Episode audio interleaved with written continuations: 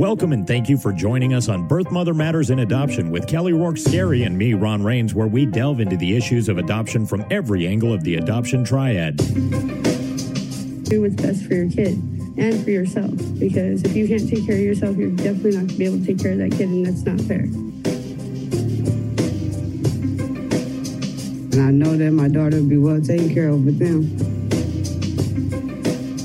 Don't have an abortion. Give this child a chance. All I could think about was needing to save my son.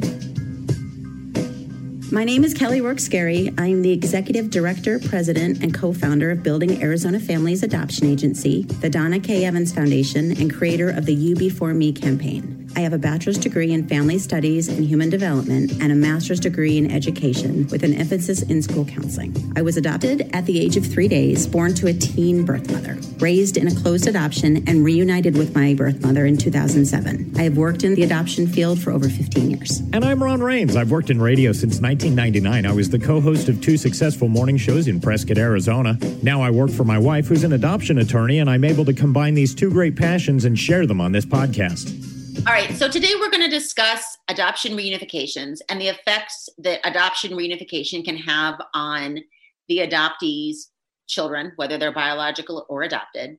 And when I went through my adoption reunification, my oldest daughter was 10 years old. And she is going to join us today and talk about how the experience impacted her life then and now. And looking back on it, how she can help other people who are in the same situation what to expect, what the experience was like, how it changed or didn't change who she is today. So that was a long time ago, but my daughter Michelle is with us. Hi, Michelle. Thank you for joining us. Hey, thanks for having me. Again, you were 10 years old when I found my birth mother. Yes. And it took me about six to eight months from the time I started looking for her to the time I actually reunited with her. And the first time I reunited with her, I had flown from uh, Phoenix to Ohio, and I didn't actually take any of my children with me. I went with one of my best girlfriends, and I didn't know what it was going to be like. I didn't know what I was going to get into. And so I thought it was better if I just went alone the first time. However, my mother did come to visit us t- on two different occasions. And one of them was about four to six weeks after I went out to, to meet her for the first time. So, Michelle, when you heard that I had found my biological mother, what were some of your first thoughts? Some of my first thoughts were that I had originally assumed that it wasn't going to be as pleasant a meeting um, and that's probably because when I was younger, when I was 10 years old, I didn't fully understand that there are certain circumstances that can cause you to look towards adoption as an answer. Whereas I had always assumed that people who put their kids up for adoption were doing it simply because they didn't want them in their lives and not because of certain circumstances or events or so on. So at that point, you thought that my mom had not wanted me in her life, and that was why she had made an adoption choice. Yes, exactly. And that's so interesting, Ron, because, you know, from a 10 year old's perspective, and granted, this was 14 years ago, that is the mentality of a lot of people. And that is why we do the podcast today, is to change that perception because that's not the case. So that's really interesting. Yeah, it absolutely is. And that's what we've been saying since day one. We're trying to get the word out there and have people understand what adoption is and what reasons people would have for you know placing a child for adoption so tell tell everybody about the first time that you you met and you call her mama which is how she demanded that, that everyone call her so talk a little bit about her and and your first encounter with her. What did you think? What was she like? Was she like your adoptive grandparents? I would say that she was the complete opposite of my adoptive grandparents and probably the complete opposite of what I was originally expecting. I was expecting a woman very much like you, my mother, um, but something that I wasn't expecting is that she was very outspoken about her opinions. She was very proud to say what she believed in. She didn't take into account what people thought of her because she just simply didn't care. And I had never quite met anybody who so strongly felt that way. Has that affected you in any way as far as because you seem pretty reserved when it comes to what other people think of you? Have you I mean, do you ever just kind of, "Hey, it's my opinion. You don't like it, you can take off. I I don't care." Or did that impact you the other way? Did it maybe make you more conservative about how other people view you?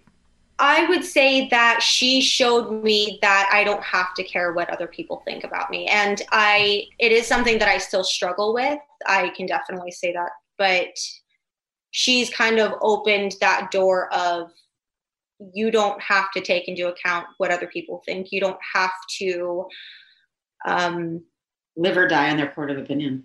Exactly. When you found when I found her, you had shared with me a little bit before the podcast that you saw some some similarities between her and I, but that you also saw some change in me. Yes. When I met her, I noticed that there are definitely some qualities that you have as well that are very similar. But something that I noticed is after you had met her, you were almost able to open up to a way of life that she was living, which is very free, very open, very open minded, very honest. And while you had those qualities before, I feel like you were a lot more open about showing them and being yourself about it. When your experience had been my adopted parents, which would be your adopted grandmother, they were the only grandparents on my side that you knew. And when you met Mema, was it shocking? In other words, when she first came off the plane and you met her for the first time, you know, you had already heard stories because I had already gone out there and I had met her. How did you describe her to your friends? How did you explain what was happening in your life to other people? Like, how would you explain it now looking back on it? Now, I would say that she is a person who, even though I had never been in her life prior and she didn't even know about me, she opened her arms to me without question. There was no conditions, there was no precursors. It was immediately she was ready for a connection. And I had, it just really surprised me because I had assumed that since, I mean, I grew up with my adoptive grandparents and had forged a relationship, whereas I had never gotten the chance to do that with her. But it was, she made it so easy. And I mean, she was so wild and free and was the wind. She was easy to get along with and she was just you just never knew what to expect of her and I just fell in love with her. Yeah. Now, do you realize as an adult or did you as a child how blessed you were to have these two so drastically different sets of grandparents or yeah, well, the grandmother and then the set of grandparents you already knew. And such diverse um, people so you get more of a well-rounded raising as you're going up. Does that make sense or? Yes uh, and i do feel like that. I feel like it made a huge difference in that in the beginning my mom was very much like her adoptive grandparents and then after she had met her biological mom she became almost a combination of the two and it was it kind of opened up that world for me that not everyone has to be a certain way or, or fall into a specific form but I mean, beauty comes in all shapes, sizes, colors, and wild people. that is cool. What is the one memory of her? Because she did come out and you did get to, you know, spend time with her as a 10 year old and an 11 year old because she came out twice. What are what is a memory that you have of being with her in person? A memory that really sticks out for me is there was one day we were both sitting outside together and she was having a conversation with me and i kept thinking in my head over and over again she must not know how old i am because she was talking to me like i was an adult she was one of the first adults at the time to actually talk to me like I could understand them as opposed to like I'm a child. And that made a huge difference for me. It was I was shocked and I was absolutely positive she had no idea the age that I was because of that. And then um when we were sitting outside, she was smoking a cigarette and she was telling me about how much she regretted things like smoking and and falling down that path and it had become a very raw and real conversation that we both ended up crying together and it was just very surreal to be able to kind of have that relationship with her where I felt like I couldn't with a lot of other adults in my life at the time. Do you think that the adoption reunification had an overall very positive experience for you? Yes, I wouldn't take it back for the world. And I only wish that it could have happened sooner. And we lost her in 2016. And, you know, I know that I still struggle with grieving over her loss. And I know that um, I'm sure you still struggle with the grief over her loss. Yes. What do you think that she would say to you today so that you could share your experience with other people who maybe have mothers that are going through an adoption reunification and meeting their birth parent for the first time? What do you think she would say to you um, using her polite words uh, to, to, to share with them?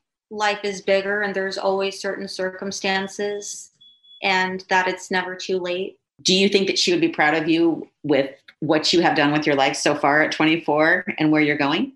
I hope so. I think she would. So when when I would go and visit her, because I went and visited her many times throughout um, the 10 years that I had with her, and I would come home and I would show you pictures and tell you stories about what happened. What did you think of all that? I couldn't believe that you were able to get so close with somebody that you hadn't grown up with because I always thought, you know, like it's your parents, like you grow up with your parents, so you become close with your parents. And I wasn't close with my biological dad and never got to reforge that connection. And when I saw how easily and how closely you, you were able to connect, I guess it, it just surprised me because I had never realized that that was a possibility. And did it give you hope? Yes, it opened my eyes. Okay, so it was a positive thing. Yes, definitely positive. And do you think that your relationship with her impacted or changed your relationship with your adoptive parents? No, I would say our relationships were completely separate and neither impacted the other. I had my own special relationship with her and I had my own relationship with my adoptive grandparents. Okay. So I think for everybody listening, the way that we could interpret or look at adoption reunification is really like opening a book. You know, when you start reading a book and you open and you read the first page, you really don't know what is going to happen throughout your journey and what is going to happen at the end of your story. So look at it like a journey and appreciate and be present in the moment because you never know how long you're going to have in that journey. Unfortunately, we only had 10 years in that journey. And it was cut, I feel, very prematurely short because she did pass away at such a young age. And so, because of that, we only have those 10 years of memories. But if you are embarking on a reunification story or journey and you have that opportunity, take it for what it is and know that it's your journey and your story and the way that it winds up going and the events that happen along the way are going to be memories that you'll have for the rest of your life and cherish every one of them. Not all of them have the same ending, not all of them start off where you think they're going to start off or end where you think they're going to end. But again, just being present in that moment will give you insight and those loved ones around you insight that hopefully will last a lifetime. Thank you for joining us on Birth Mother Matters in Adoption. If you're listening and you're dealing with an unplanned pregnancy and want more information about adoption, Building Arizona Families is a local Arizona adoption agency and available 24 7 by phone or text at 623 695 4112. That's 623 695 4112. We can make an immediate appointment with you to get started on creating an Arizona adoption plan or just get you more information. You can also find out more information about Building Arizona families on their website at azpregnancyhelp.com. Thanks also go out to Grapes for allowing us to use their song I Don't Know as our theme song. Birth Mother Matters in Adoption was written and produced by Kelly Rourke Scarry and edited by me.